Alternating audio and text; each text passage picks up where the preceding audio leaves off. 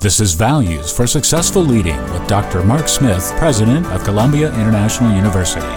Are you living a life of commitment?